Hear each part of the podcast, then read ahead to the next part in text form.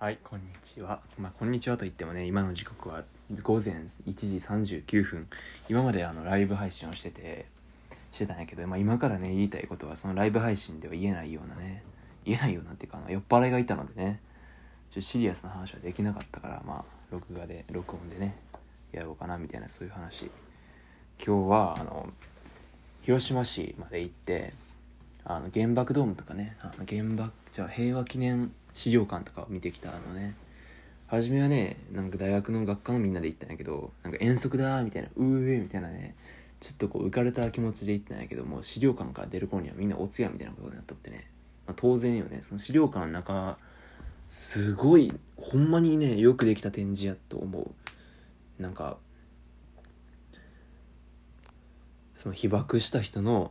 やけどの顔とかさ、もうなんか死にそうになってる人とか、もはやしもう死体とかの写真もいっぱいあって、なんかこぼれた眼球を手で受け止める人の絵とか、すごいね、なんかリアルというか、うん、なんか現実を見たって感じだね。うん、その今まで原爆のことを知ってたし、戦争のことも知ってたんやけど、知ったつもりでいて俺は本当は忘れていたっていうことををね、ほんま思い出させてくれるいい場所だった。うん、平和記念資料館。うん、すごいよな。その被爆して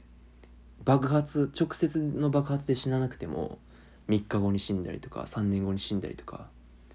なんか俺は大学の教授になるって言ってめっちゃ勉強したけど体が弱っていってよねんごにぐらいよねんごぐらいに死んだ人みたいな、そういう人のねやつもあったり、そのなんか戦時中のお母さんからの手紙とかがね、こうそのまま置いてあったりとかして、すごい言語とかもね、もうほぼ変わってないのよ。もうなんか全然文語調でもなくて、今の手紙と同じような文体で、うわーみたいな、マジマジやんこれみたいなね、そのリアルという部分、そのなんか戦争ってやっぱシリアスやからさ、普段の普段から意識してたらやってられへんわけやん。でもそれを思い出させるためのリアルさというかね、そこを強調してる、ほんまにいい資料館だったなと思います。これにかいめだね。米津玄師の Vivi っていう曲があんねんけど、あれもね、まあ自分の声を歌った曲やと思うけど、でも原子爆弾をそのモチーフにしたっていうか、なぞらえたような曲で、なんかそういう米津玄師とかも、まあ、あれ改装された後やから、まあ、改装前の資料館とかを見たりして、もしかしたらそういうの書いたんかもしらんなってね、こう漠然と思ったりした。とにかくね、なんか衝撃が一応強かったから、やっぱ書かずにはいられんやろなってね思ったのね。うん、ほんまにすごかったね。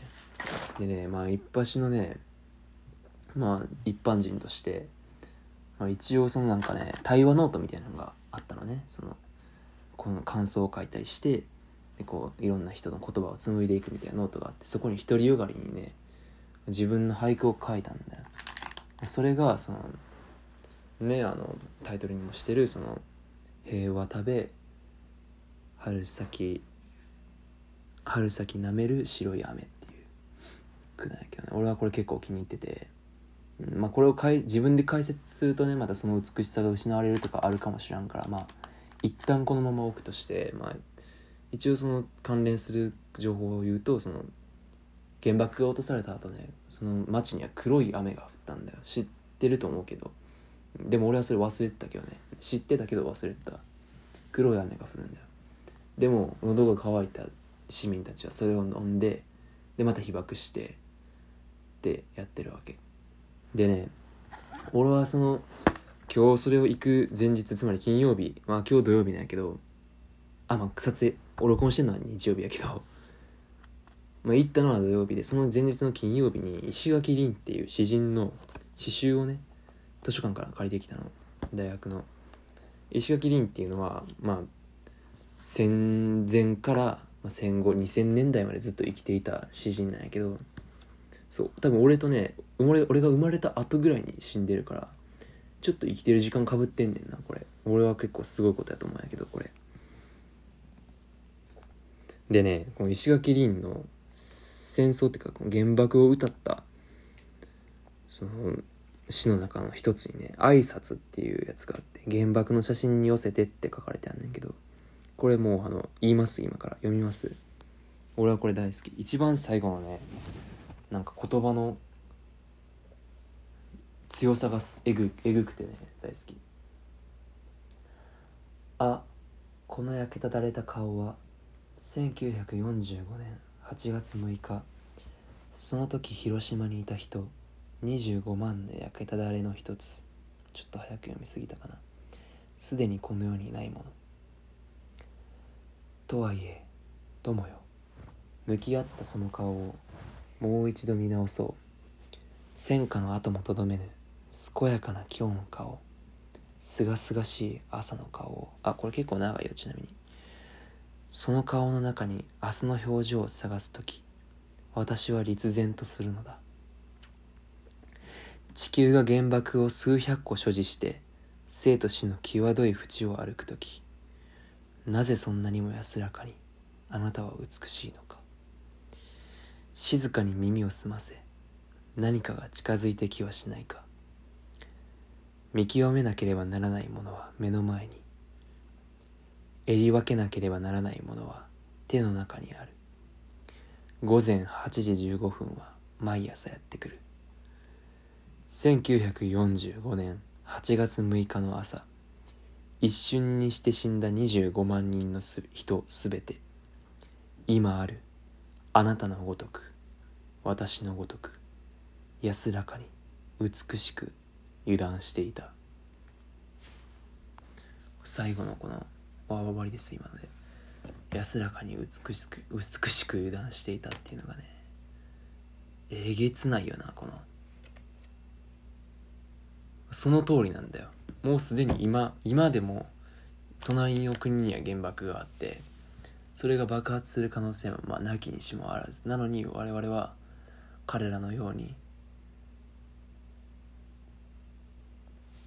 美しく、まあ、安らかに美しく油断してるんだね。そう、なんかすごいね。俺はこの詩が目的で借りたんじゃないんだよ、石垣凛の詩集をね。石垣凛、この詩のことはね実は知ってたけど、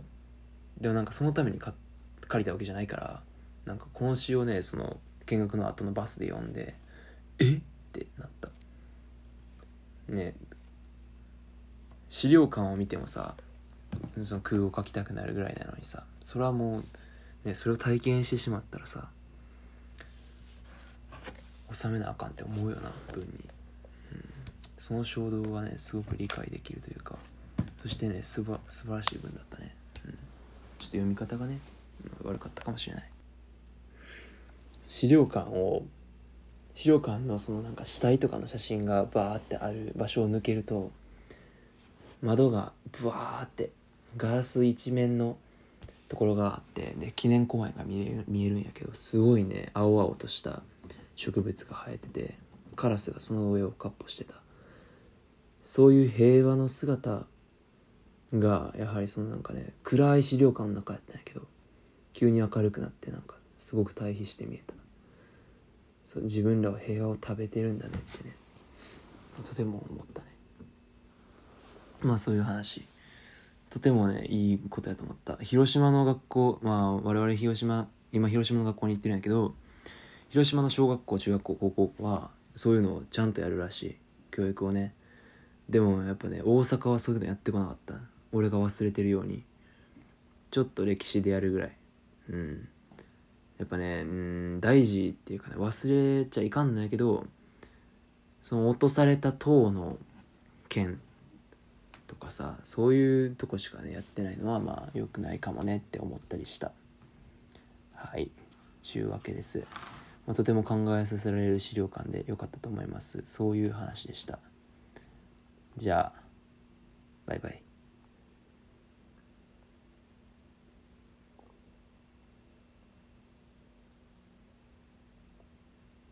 まあちなみに、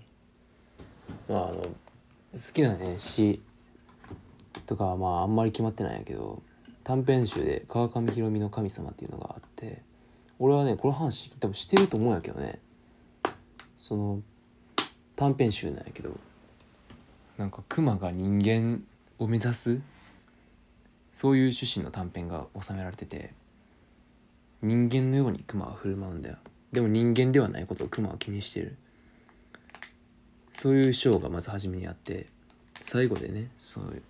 種明かしというか熊が熊であるとか、熊の神様はやっぱり熊とか、なんかいやすげえね、世界観が好きというか、うん、いい話っていうか、